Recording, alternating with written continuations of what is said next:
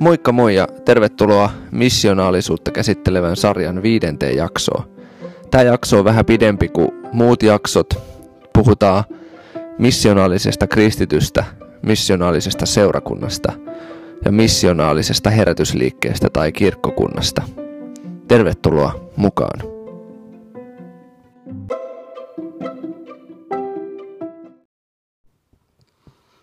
Jutellaan seuraavaksi vähän missionaalisesta kristitystä. Millainen on missionaalinen kristitty? Ensinnäkin missionaalinen kristitty näkee Jumalan valtakunnan merkityksellisempänä kuin oman seurakuntansa. Missionaalinen kristitty keskittyy enemmän niin kuin Jumalaan ja Jumalan valtakuntaan kuin yksittäisiin kirkkokuntiin tai seurakuntiin. Missionaalinen kristitty näkee Jumalan suunnitelman ja Jumalan kädenjäljen myöskin oman tunnustuskuntansa ulkopuolella. Missionaalinen kristitty on sellainen, joka, joka rukoilee näiden muidenkin seurakuntien puolesta, kirkkokuntien puolesta, lähetysjärjestöjen puolesta. Ää, jos pyhähenki ohjaa, niin on valmis antamaan myös varoistaan tällaiseen työhön. Missionaalinen kristitty siis ei ole sisäänpäin kääntynyt tai sisäänpäin lämpeävä, vaan hän on Jumalan valtakunnan kansalainen. Missionaalinen kristitty ei kuitenkaan mun mielestä saisi olla kristitty, joka ei itse ole sitoutunut mihinkään seurakuntaa, raamatussa selkeästi näkyy ja opetetaan, että, että me tarvitaan kristillinen yhteisö, me tarvitaan koti, hengellinen koti, jossa me palvellaan, jossa me kasvetaan kristittyinä. Missionaalinen kristitty on myös opetuslapsia tekevä kristitty. Hän on alkanut löytämään omia lahjoja, omaa kutsumustaa, omaa, hän tuntee omaa luonnetta ja persoonaansa ja on, on käsitellyt omaa sydäntään. Hän on käsitellyt omaa menneisyyttä sen verran, että et, et ilman niin kuin, tavallaan haavoista tai peloista tai turvattomuudesta käsin toimimista, niin hän toimii toisten ihmisten parhaaksi. Hän on joko mukana yhteisössä tai toiminnassa, minkä kautta syntyy opetuslapsia. Hän voi olla sitä vaikka avustamisen lahjan kautta tai, tai muuta kautta, tai sitten hän ihan itsekin aktiivisesti tekee opetuslapsia. Missionaalinen kristitty on siis enemmän keskittynyt tähän niin kuin Jumalan sydämen tavallaan ensisijaisiin Jumalan sydäntä lähellä oleviin asioihin niin kuin toissijaisten sijaan. Sitten missionaalisen kristityn rukouselämä. Kun ihminen pääsee lähelle Jumalan sydäntä ja kasvaa Jumalan tuntemisessa, Jumalan valtakunta saa enemmän sijaa hänen elämässään, niin se alkaa myös näkyä hänen rukouselämässään on, on tavallista ja normaalia varsinkin nuorelle kristitylle, eli siis uskossaan nuorelle ihmiselle, että ää, tosi paljon ne omat, omat kysymykset ja omat tarpeet ja omat rukousaiheet on mielen päällä ja sydämellä ja ne tuntuu isoilta. Mutta kun ihminen kasvaa hengellisesti, kypsyy Jumalan lapsena, niin hänen rukouselämänsä alkaa enemmän tulla ne, että mitä Jumalan sydämellä on. Hän rukoilee Jumalan valtakunnan puolesta. Isä meidän, joka olet taivaissa, pyhitetty olkoon sinun nimesi, tulkoon sinun valtakuntasi. Isä meidän rukouksessa siis myös jo opetetaan, että ensisijaisesti meidän tulisi rukoilla, että Jumalan nimi saisi tulla kirkastettua meidän keskellä, meidän elämässä. Jumalan valtakunta saisi mennä eteenpäin ja laajentua. Ja meidän omat tarpeet ja kysymykset tulee vasta sen jälkeen. Ja itse asiassa Jeesus lupasi, että kun me etsitään ensin hänen valtakuntaansa ja hänen tahtoaan, niin kaikki muukin meille annetaan.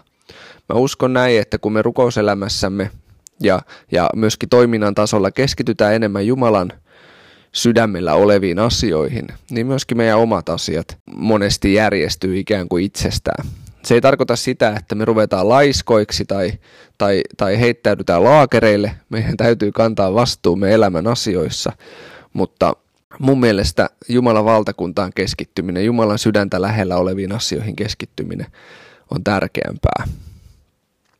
Missionaalinen kristitty on myöskin kontaktissa ympäröivään kulttuuriin ja ympäröivää aikaa. Hän ei eristäydy niin kuin maailmasta, hän ei eristäydy niistä ihmisistä, jotka on kauempana Jumalasta jonnekin bunkkeriin palvomaan Jeesusta, vaan hän myöskin elää sen ajan ja arjen, sen kulttuurin keskellä, missä hän on. Ja hän tutustuu siihen kulttuuriin ikään kuin niillä silmillä, että mitä mitä kipua tai haavoja tai rikkinäisyyttä täällä on, mitä syntiä täällä on ja mitä mä voin olla tekemässä, tuomassa, laittamassa tänne Jumalan valtakunnasta. Ää, siihen voi löytyä monenlaisia tapoja ja keinoja ja, ja, ja tässä kannattaa toimia myöskin yhdessä toisten kristittyjen kanssa. Rukous on hyvä, hyvä juttu lähtee liikkeelle rukouksesta ja sitä kautta monesti sitten Jumala alkaa myös avaamaan, että mikä on se mun paikkani ja osani nyt tänään tässä tai tämän seuraavan vuoden aikana. Nämä paikat ja tilanteet ja palvelutehtävät ja mahdollisuudethan vaihtelee hyvin suuresti, voimavarat myöskin. Mutta, mutta pointtina on se niin kuin sydän, että meidän sydän on kääntynyt samaan asentoon kuin Jumalan sydän on. Missionaalinen kristitty ei siis käytä hirveästi aikaansa siihen, että hän kauhistelee maailman menoa ja voivottelee, kun on niin synkkää ja on niin pimeätä, vaan missionaalinen kristitty ää, näkee mahdollisuuksia ja, ja näkee Jumalan niin kuin suuruuden ja, ja valtakunnan kaiken sen, sen ää, synkkyyden ja pimeyden keskellä. Näkee, näkee valon kirkkaampana – missä pimeys on tullut suureksi, niin siellä, siellä valo on vieläkin voimakkaampi ja vahvempi. Ja valolla on suurempi merkitys. Missionaalinen kristitty on enemmän keskittynyt valoon ja valkeuteen kuin pimeyteen. Missionaalinen kristitty rakastaa paljon ja rakastaa ehdoitta. Rakkaushan on tosi keskeinen teema tai asia raamatussa, tai jos puhutaan Jumalasta, raamatun Jumalasta, niin rakkaus, sitä ei voi olla mainitsematta, siitä ei voi olla puhumatta. Raamattuhan kertoo meille, että Jumala itse on rakkaus. Ensimmäinen Johanneksen kirja 4. luku ja 16. Jumala on rakkaus. Ja kun meidät on kristittyinä ja, ja itse asiassa meidät kaikki ihmiset, aivan jokainen, on kutsuttu ja luotu heijastamaan Jumalaa, meidät on luotu Jumalan kuvaksi, niin jos ei meistä näy rakkautta, jos ei rakkaus ole se, mitä ihmiset meidän olemuksessa aistii ja itseään kohtaan kokee, niin meidän täytyy todeta, että meillä on paljon matkaa siihen Jumalan heijastamiseen tai Jumalan kuvana olemiseen. Jeesukseltahan kysyttiin Matteuksen evankeliumi 22 muun muassa, kirjoittaa tästä. Jeesukselta kysyttiin, mikä on lain suurin käsky. Tarkoitetaan siis Mooseksen lain suurinta käskyä. Ja Jeesus tiivisti tämän käskyn kahteen käskyyn. Hän sanoi, että rakasta Jumalaa koko sydämestäsi, sielustasi ja mielestäsi. Eli siis rakasta Jumalaa kaikella, mitä sulla on. Ja sitten Jeesus sanoi, että toinen yhtä tärkeä on, että rakasta lähimmäistäsi niin kuin itseäsi. Eli tämä rakkauden kaksoiskäsky se on yhdessä ton lähetyskäskyn kanssa, opetuslapseuttamiskäskyn kanssa, niin, niin raamatun keskeisimmät käskyt, raamatun keskeisin sanoma. Rakasta Jumalaa yli kaiken ja lähimmäistä niin kuin itseäsi. Jumala itse näytti meille oman rakkautensa meitä kohtaa, erityisesti siinä, kun hän lähetti poikansa Jeesuksen. Johannes 3.16, siellä sanottiin suurin piirtein näin. Niin Jumala on maailmaa rakastanut, että antoi ainoan poikansa, ettei yksikään, joka hänen uskoo, hukkuisi, vaan hänellä olisi iankaikkinen elämä. Sitten roomalais 5.8 jatkaa tätä samaa teemaa. Jumala osoittaa rakkautensa meitä kohtaan siinä, että Kristus kuoli meidän puolestamme, kun me vielä olimme syntisiä. Johannes myös omassa kirjeessään opettaa, että, että suurinta rakkautta on se, että antaa henkensä toisen puolesta. Eli tämä, että Jumala rakastaa meitä ja Jumala on ollut valmis tekemään kaikkensa meidän tähden rakkaudestaan meihin, niin se on niin kuin sellainen ikään kuin pohja ja perusta, minkä pohjalta mekin voidaan sitten rakastaa. Kun me itse saadaan vastaanottaa rakkautta ja täydellistä hyväksyntää, syntien anteeksi saaminen, me pystytään myös alkaa rakastamaan toisia. Rakkaus on Uuden testamentin opetuksessa aivan äärettömän keskeinen ja tärkeä asia. Esimerkiksi Paavali ensimmäisessä kirjeessä korintolaisille luvuissa 12-14, kun Paavali opettaa armolahjoista. Hän opettaa siellä armolahjoista, hän puhuu hengen toiminnasta, hengen vaikutuksista, hän puhuu armolahjoista. Ja siellä mainitaan yhdeksän tällaista erilaista armolahjaa, mitä Jumala haluaa omilleen antaa. Niin siellä 12 luku, viimeinen jae, Paavali sanoi näin, että tavoitelkaa innokkaasti parhaimpia armolahjoja, ja vielä minä osoitan teille verrattoman tien. Eli Paavali ensin opettaa armolahjoista, ja sen jälkeen hän sanoi, että mä opetan teille myöskin verrattomasta tiestä. Ja kun jatketaan tätä tekstiä, niin, niin ollaan sitten jo luvussa 13, ensimmäinen korintolaiskirja luku 13, ja siellä Paavali jatkaa, vaikka minä puhuisin ihmisten ja enkelien kielillä, mutta minulla ei olisi rakkautta, olisin vain kumiseva vaski tai helisevä sympaali. Vaikka minulla olisi profetoimisen lahja, ja minä tuntisin kaikki salaisuudet ja kaiken tiedon, ja vaikka minulla olisi kaikki usko niin, että voisin siirtää vuoria, mutta minulla ei olisi rakkautta, en olisi mitään. Ja sitten Paavali vaan jatkaa, vaikka jakaisin omaisuuteni ja niin edelleen, niin jos ei mulla ole rakkautta, niin, niin mulla ei ole mitään. Sitten hän jatkaa ja opettaa, että rakkaus on se, mikä ei koskaan häviä. Että profetoiminen, kielellä puhuminen ja muut armolahjat, niiden toiminta ja vaikutus lakkaa, mutta rakkaus kestää ikuisuuteen asti. Eli siis rakkaus on se, mikä tekee kaiken ehjäksi tai kaiken täydelliseksi. Armolahjojenkin käyttäminen tai armolahjojen kautta palveleminen, niin ilman rakkautta niin se on hyödytöntä ja hedelmätöntä. Luvun 13 viimeisessä jakeessa 13 Paavali kirjoittaa, että niin pysyvät nyt usko, toivo, rakkaus, nämä kolme, mutta suurin niistä on rakkaus. Eli jälleen rakkaus nostetaan tällaisten tosi isojen ja tärkeiden asioiden keskellä niin vielä erityiseen asemaan. Sitten luvussa 14 Paavali jatkaa opettamista, niin kuin kielipuhumista, erityisesti profetoimisesta, mutta sitten hän senkin opetuksen aloittaa näin, että tavoitelkaa rakkautta ja pyrkikää innokkaasti saamaan hengellisiä lahjoja, varsinkin profetoimisen lahjaa. Eli siis rakkaus on hyvin tärkeä ja keskeinen opetus Uudessa testamentissa. Kristitty ja kristillisyys ilman rakkautta ja rakkaudellisia tekoja, rakkaudellisia sanoja, rakkauden ilmapiiriä, niin ei ole, ei ole kristillisyyttä ollenkaan. Rakkaus on niin, niin tärkeä osa kristinuskoa, kristinuskon opetusta.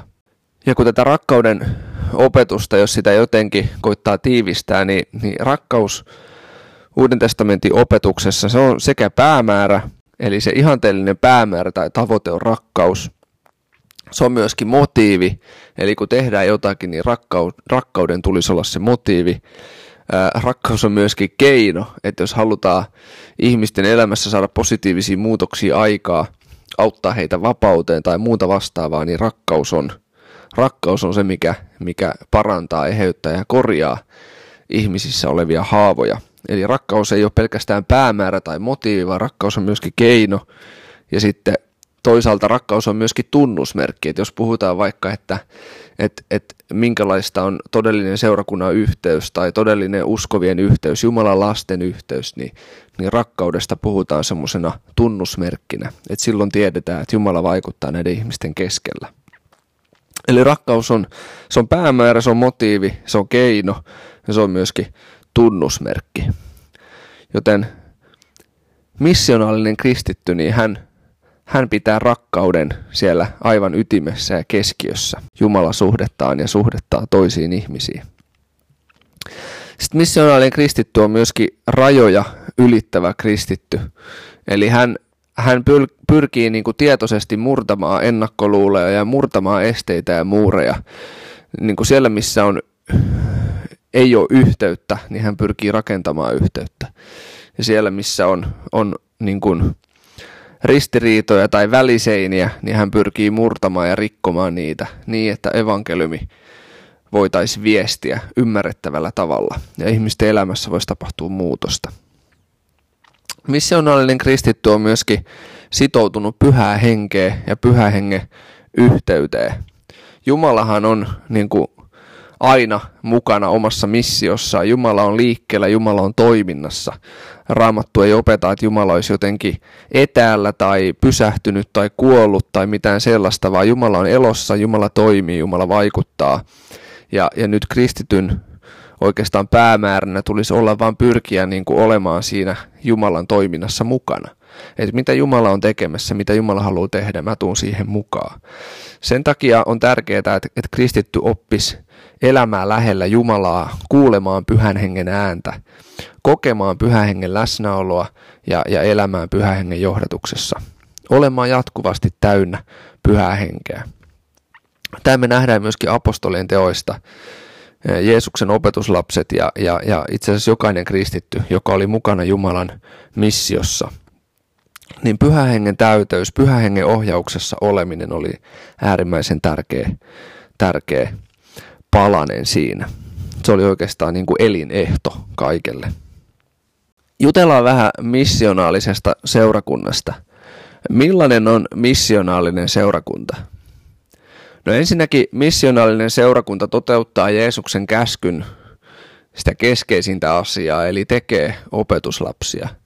Seurakunta ei varsinaisesti ole rakennus, seurakunta ei ole toiminta tai tapahtumat tai kokoukset, vaan, vaan seurakunta on Jeesuksen seuraajien yhteisö, opetuslasten yhteisö, joka tekee opetuslapsia. Ja nyt jos seurakunnassa ei ole tätä perus, perusvirettä, tätä peruspohjaa tai peruselämää, eli jos seurakunnan keskellä ja seurakunnan kautta ei synny opetuslapsia, ja jos ihmiset ei kasva Jeesuksen opetuslapsina, niin jotain on todella pahasti pielessä. Voi olla hienoja tapahtumia, voi olla paljon kokouksia, voi olla konferensseja, voi olla hyvät budjetit, palkattuja työntekijöitä, voi olla kaikenlaista, mutta jos ei synny opetuslapsia ja jos ei kasva opetuslapseudessa ne, jotka on jo opetuslapsia, niin jotain on todella pahasti pielessä. Mun mielestä voidaan jopa sitten kysyä, että onko tällainen seurakunta enää seurakunta. Eräs kristitty ajattelija, pastori on sanonut koskettavalla tavalla meidän länsimaisten seurakuntien elämästä vähän tähän tapaa. Hän on sanonut, että, että seurakunta on rakastanut enemmän perinteitään kuin omia lapsiaan. Ja siksi se on säilyttänyt perinteensä, mutta menettänyt lapsensa. Ja jos mä nyt mietin vaikka tätä herätysliikettä, mihin mä itse kuulun, Suomen helluntai-herätys, mä rakastan tätä herätysliikettä, koen tämän kodikseni, mä oon identiteetiltäni helluntalainen, vaikka ensisijaisesti olenkin Jumalan lapsi ja Jumalan valtakunnan kansalainen, niin, niin mä näen tässä paljon hyvää ja rakasta ja tärkeää. Jos mä mietin tätä meidänkin historiaa ja tarinaa herätysliikkeenä, niin Täytyy rehellisesti myöntää, että meidän keskellämme on useampi sukupolvi, jotka on menettänyt omat lapsensa. Ja välillä herää se kysymys, että ollaanko me sitten kuitenkin keskitytty enemmän tekemään asioita niin kuin ennenkin on tehty, pitämään kiinni siitä, mitä me ollaan totuttu, että seurakunnan pitäisi vaikka olla tai seurakunnassa pitäisi olla, ja sitten me ollaankin menetetty meidän lapset. Ollaanko me rakastettu meidän omia asemia tai omia palvelutehtäviä enemmän kuin meidän lapsia.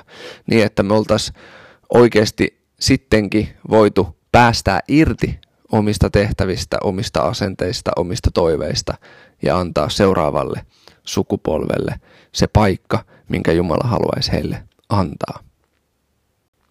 Eli monesti me rakastetaan enemmän perinteitä kuin meidän lapsia. Me rakastetaan enemmän omaa mukavuutta seuraavan sukupolven mukavuutta. No missionaalinen seurakunta on myös samaan tapaan kuin toi missionaalinen kristitty, niin, niin, niin seurakunta elää kulttuurin ja ajan keskellä. Hän on ajan hermoilla. Missionaalinen seurakunta elää siinä kaupungin tai yhteisön sykkeessä, minkä keskellä se on olemassa. Jos vaikka nyt 2022 Turussa oleva helluntai-seurakunta muistuttaa enemmän 90-luvun tai 80-luvun helluntai-seurakuntaa, niin se on aika paljon etääntynyt tehtävästä ja missiosta. Jos seurakunta vaikka toimii kaupungissa, jossa on paljon kodittomuutta ja työttömyyttä, eikä millään tavalla ää, ole vaikuttamassa. Me tarkoitan seurakunnalla nyt sen alueen kaikkia kristittyjä ja, ja, ja mahdollisia useampiakin seurakuntia tai tunnustuskuntia. Tarkoitan niin kuin laajemmassa kuvassa tätä seurakuntaa. Jos ei se millään tavalla toimi tai vaikuta tämän asian korjaamiseksi edes rukouksillaan, niin, niin se seurakunta on menettänyt missionsa. Seurakunta on olemassa sitä varten, että Jumalan tahto, Jumalan valtakunta ää, murtautuu esiin sen ajan ja kulttuurin ja kielen keskellä, missä ne ollaan. Ää, eräs Suomessa toimiva helluntai-seurakunta Fila teki aikoinaan sellaisen rohkean radikaalin päätöksen. He oli siis alun perin ruotsinkielinen seurakunta, ruotsinkielinen helluntai-seurakunta. Ja ymmärrätte, että äidinkielihän on todella vahva identiteettiin liittyvä asia. Että se äidinkieli, mitä sä puhut, niin se määrittää todella paljon. Sen kautta sä jäsenet maailmaa ja elämää ja ittees. Ja tämä seurakunta kuitenkin jossain kohtaa teki erittäin rohkea valinnan ja päätöksen. He päätti, että he alkaa julkisesti puhumaan suomea. Suurin osa seurakunnasta oli siis äidinkieleltään ruotsinkielisiä. Pastoritkin oli ruotsinkielisiä. Mutta he päätti, että Jumalan palveluksissa ja muualle he alkaa puhumaan suomea, koska ne, jotka on ruotsinkielisiä, osaa suomea yleensä, mutta ne, jotka on suomenkielisiä, niin harva heistä – osaa kuitenkaan ruotsia. Eli he ymmärsivät, että suomen kieltä käyttämällä he pystyy kohtaamaan ja palvelemaan enemmän ihmisiä kuin käyttämällä ruotsin kieltä. He oli valmiita luopumaan omasta, tavallaan luopumaan omasta äidinkielestään, siitä omasta mukavuudestaan, sen mission tähden, mikä heillä on.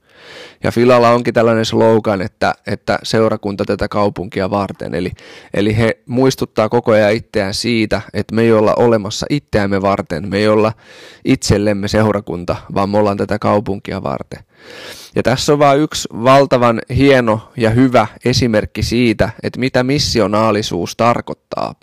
Mitä se voi tarkoittaa. Se, se tarkoittaa monesti omasta luopumista – se tarkoittaa oman identiteetin muuttamista ja, ja jopa hyvin vahvojen totuttujen asenteiden ja oppien murtamista. Kyllä Pietarillekin se, että mitä ruokaa syödään ja mitä ei syödä, niin kyllä se oli pyhistä pyhintä. Hän oli oppinut sen ihan lapsesta saakka. Ihan siis raamatun pohjalta oli opetettu tätä, että mitä saa syödä ja mitä ei. Ja sitten Jumala nyt opettaakin, että hei, älä sano epäpuhtaaksi sitä, mikä on pyhää. Puhun siis siitä apostolin tekojen luvun 10 tapahtumasta, kun hänelle näytetään tämä näky. He oli niin tottunut siihen, että, että, että me ollaan juutalaisina Jumalan kansa ja, ja muut kansat ei tähän kuulu. Ja sitten Jumala yhtäkkiä näyttääkin, että ei, teidän sydämen täytyy murtua, teidän sydämen täytyy laajentua. Ottakaa nämä muutkin kansat teidän yhteyteen. Missionaalinen seurakunta siis elää sen ajan, kulttuurin ja kielen keskellä, missä ne on, ja on etsimässä, että mikä on meidän paikkamme täällä, mitä, mitä on se rikkinäisyys ja synti, mitä tässä kaupungissa ja alueessa on, ja meidän tehtävä on tuoda siihen vastausta. Vastaus on toki Jeesus, mutta laitetaan kädet saveen ja huomataan, niin eihän se, meidän täytyy löytää vähän, vähän vielä ehkä tarkemmin ja selkeämmin se, että mitä, millä tavalla me Jeesusta tähän aikaan ja näiden ihmisten keskelle tuodaan. Missionaalinen seurakunta näkee myös niin kuin laajemmin tämän lähetyskentän, eikä pelkästään sitä omaa kaupunkia. Missionaalinen seurakunta tavalla tai toisella vahvistaa myöskin oman alueensa rajojen ulkopuolella tehtävää lähetystyötä. Mielellään, mielellään käyttää säännöllisesti varoja siihen, mielellään lähettää lähetystyöntekijöitä tai tukee taloudellisesti lähetystyöntekijöitä, on edesauttamassa sitä, että istutetaan uusia seurakuntia. Mä uskon, että, että se on Jumalan sydäntä lähellä, Jumalan sydämen sykkeessä, että me myöskin siunataan sekä työllä että rahalla että rukouksilla niin jotain sellaista, mikä on meidän tavallaan hallinnan ulkopuolella, koskemattomissa. Annetaan ikään kuin suuremmassa uskossa kuin mitä ollaan totuttu. No samaan tapaan kuin missionaalinen kristitty, niin missionaalinen seurakunta on myös Jumalan valtakunnan edustaja.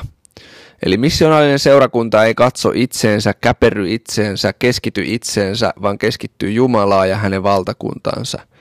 Missionaalinen seurakunta näkee muiden seurakuntien ja muiden tunnustuskuntien kristittyjen merkityksen sen oman kaupungin ja oman maan voittamiselle Jeesukselle tai palvelemiselle Jeesuksen rakkaudella. Näitä sanoja ja termejä on monenlaisia ja asioita voidaan katsoa monesta näkökulmasta. Mutta siis missionaalinen seurakunta on Jumalan valtakunnan seurakunta, eikä käperry itseensä. Missionaalinen seurakunta ei myöskään pelkää, pelkää niin kuin jotenkin tällaista niin kuin maailmallisuutta, eikä, eikä käytä energiaansa niin kuin suojellakseen seurakuntaansa kaikelta, mikä on, mikä on pimeyttä, vaan, vaan uskoo siihen, että meidän vaikutus maailmassa on suurempi kuin maailman vaikutus meissä. Ja tekee, tekee pyhähengen ohjauksessa ja rakkaudella työtä sen eteen, että et, et me voidaan olla tuomassa siunausta meidän ympäristöön. Missionaalinen seurakunta on ennen kaikkea lähellä Jumalaa, kuulee Jumalan ääntä – on monenlaisia kysymyksiä ja monenlaisia tarpeita. Ää, maailmassa on älyttömästi kipua ja hätää ja rikkinäisyyttä. Ja ihan uskovienkin elämässä on paljon kaikenlaisia tilanteita ja haasteita. Yksi kristitty tai pieni joukko kristittyjä, eikä edes yksi seurakunta voi vastata kaikkiin. Täytyy kuulla Jumalan ääni, täytyy olla lähellä pyhää henkeä ää, ensimmäinenkin, tai ensimmäiset seurakunnat apostolien teoissa, niin, niin hehän lähtivät liikkeelle, kun pyhä henki käski heitä lähtemään liikkeelle. Pyhä henki ja me olemme nähneet yhdessä hyväksi. Ja sitten he rupesivat lähettämään lähettäjä eteenpäin. Me tarvitaan sitä, että me kuullaan pyhän hengen ääntä. Me tarvitaan sitä, että me ollaan täynnä pyhää henkeä. Missionaalinen seurakunta – ei siis ole kiinni Jumalan äänessä, joka on kuultu 50 vuotta sitten tai 10 vuotta sitten tai viime viikolla, vaan missionaalinen seurakunta kuulee Jumalan ääntä jatkuvasti. Tässä oli nyt muutamia ajatuksia siitä, että mitä voi olla missionaalinen seurakunta – Toivon, että tämä on herättänyt sussa jotain ajatuksia, laittanut sussa keloja liikkeelle. Jos sulla tulee itsellä ajatuksia tai kysymyksiä liittyen missionaalisen seurakuntaan, niin kirjoittele niitä ylös ja, ja, ja rukoile ja pohdiskele, että, että mitä, miltä näyttää missionaalinen seurakunta sun silmin. Puhutaan sitten muutama sana missionaalisesta herätysliikkeestä tai missionaalisesta kirkkokunnasta – ytimessä on tietenkin, jos ajatellaan tämä semmoisina ympyröinä, mitkä on toinen toistensa sisällä, niin se pienin ympyrä on siis opetuslapset. Eli samaan tapaan kuin missionaalisessa seurakunnassa, niin missionaalisessa herätysliikkeessä ja kirkkokunnassa, niin opetuslasten tekeminen on siellä ytimessä. Se, että tehdään opetuslapsia, jotka tekee opetuslapsia, jotka tekee opetuslapsia – ja syntyy tällainen verkosto, syntyy tällainen ihmisjoukkio, syntyy tällainen sukupolvien välinen ketju opetuslasten tekemisessä. Ja nyt sitten opetuslapsista koostuva yhteisö on raamatun opetuksen mukaan seurakunta. Ja nyt sitten herätysliike tai kirkkokunta on tällaisten seurakuntien yhteisö, eli koostuu useammasta seurakunnasta. Ja tällainen missionaalinen herätysliike, missionaalinen kirkkokunta, siellä siis syntyy jatkuvasti uusia opetuslapsia, siellä syntyy jatkuvasti uusia seurakuntia, uusien seurakuntien syntyminen on luonnollinen seuraus opetuslasten syntymisestä, että kun tulee paljon opetuslapsia ja se määrä kasvaa, niin, niin, niin se väistämättä näkyy ja sen tulisi näkyä myös uusien seurakuntien syntymisenä. Näin se oli myöskin apostolien teoissa.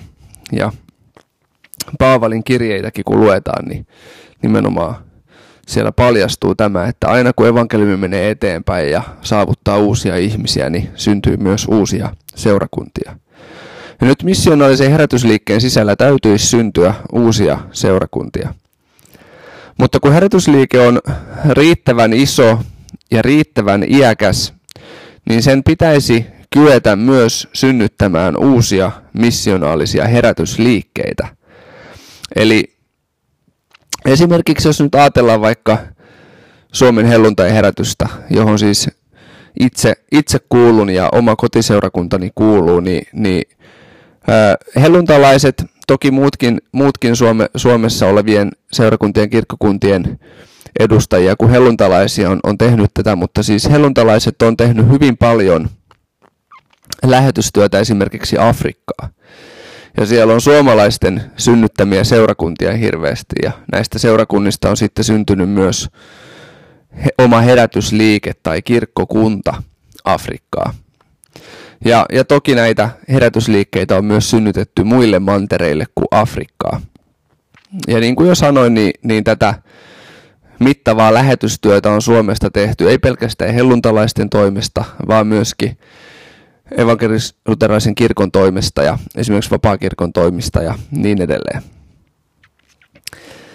Niin parhaimmillaan tällainen missionaalinen herätysliike ja kirkkokunta niin kykenee myös sitten synnyttämään uusia herätysliikkeitä ja uusia kirkkokuntia. Eli se, pisin, se pienin, pienin ympyrä on opetuslapset, sitten sen ympärillä on tämä seurakunnat, sitten sen ympärillä tämä isompi ympyrä on herätysliike tai kirkkokunta.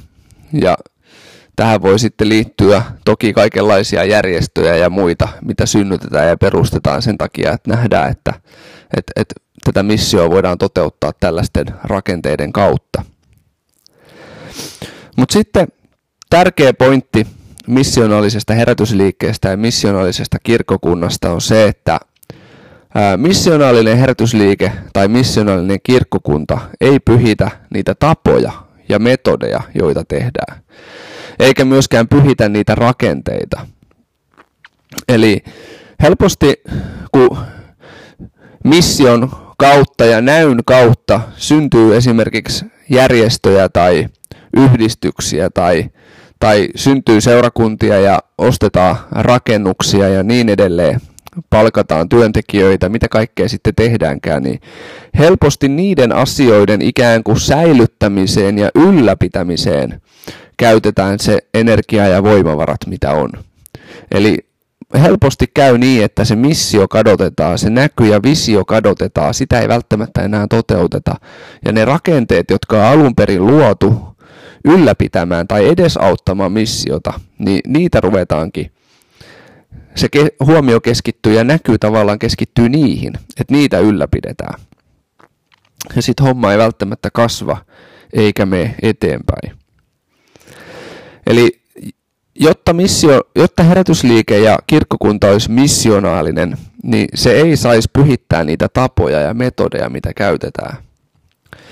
Esimerkiksi, no tämä to, toki ehkä helpommin toteutuu vielä seurakuntien kohdalla kuin herätysliikkeiden kohdalla, mutta kyllä parhaimmillaan, niin, tai pahimmillaan voitaisiin sanoa, niin, niin, niin tällaiset ilmiöt tulee ihan herätysliike- ja kirkkokuntakohtaisiksi. Eli pyhitetään joku musiikkityyli, pyhitetään joku pukeutumistyyli, pyhitetään joku seurakunnallinen rakenne, pyhitetään joku kokoontumisen tapa, joku liturgia tai, tai muodot, millä tavalla kokoonnutaan tai miten vaikka Jumalan palvelusta järjestetään tai, tai Jumalan palvelus itsessään.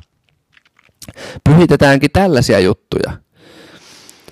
niin, niin sit, siinä kohtaa yleensä sitten se missio kadotetaan ja se missionaalisuus pysähtyy. Eli missionaalinen herätysliike tai kirkkokunta ei pyhitä tapoja tai metodeja, vaan, vaan nimenomaan sen tarkoituksen. Eli he pitää sen olemassaolon syyn, sen tarkoituksen ja, ja tavallaan perustan niin kuin kirkkaana ja selvänä, että miksi me ollaan olemassa ja mitä meidät on kutsuttu tekemään. Ja niitä tapoja ja metodeja, toimintamalleja ja rakenteita, niitä voidaan sitten aina muuttaa sen, sen mukaan, kun on tarvis ja, ja kehittää.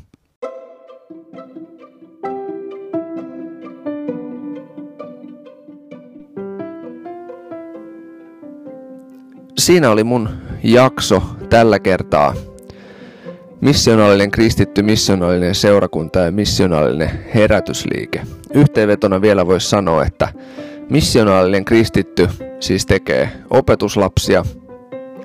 Missionaalinen seurakunta koostuu näistä kristityistä, jotka tekee opetuslapsia. Ja näin ollen siis missionaalinen seurakunta, sen toiminnan ytimessä, elämän ytimessä tulisi olla uuden elämän syntyminen, eli opetuslasten tekeminen. Ja tämä luonnollisesti johtaa siihen, että missionaalinen seurakunta myöskin istuttaa uusia seurakuntia, synnyttää uusia seurakuntia. Uudet opetuslapset väistämättä seuraava, tai siitä tuleva seuraus on, että tulee uusia seurakuntia. No sitten missionaalinen herätysliike, sekin pitää sisällään näitä kristittyjä, jotka tekee opetuslapsia, ja, ja se pitää sisällään seurakuntia, joissa on näitä kristittyjä, jotka tekee opetuslapsia. Ja näin ollen missionaalinen herätysliike, herätysliike tai kirkkokunta, seurakuntien yhteisö, joka on Jumalan sydämen sykkeessä, niin siellä syntyy jatkuvasti uusia opetuslapsia. Siellä tehdään opetuslapsia ja, ja se pitää sisällään seurakuntia, jotka tekee opetuslapsia. Ja, ja tällaisia seurakuntia taas sitten useampi. Ja, ja missionaalinen herätysliike, niin, niin, niin sen sisällä siis syntyy opetuslapsia, syntyy uusia seurakuntia, niin ei pelkästään näin, vaan myöskin kun herätysliike on tarpeeksi iso ja elinvoimainen ja ikä on tullut riittävästi, niin missionaalisen herätysliikkeen pitäisi kyetä myöskin istuttamaan uusia herätysliikkeitä. Eli tämä tarkoittaa sitä, että, että, että herätysliikkeenä voidaan, voidaan koota yhteisiä voimia, voidaan koota yhteisiä varoja ja sitten mennä istuttamaan herätysliikkeitä muualle. Esimerkiksi toisiin maan osiin ja, ja toisiin maihin ja niin edelleen. Saavuttamattomien kansojen pariin. Siinä lyhyt yhteenveto tästä jaksosta ja kiva kun olit kuulolle. thank you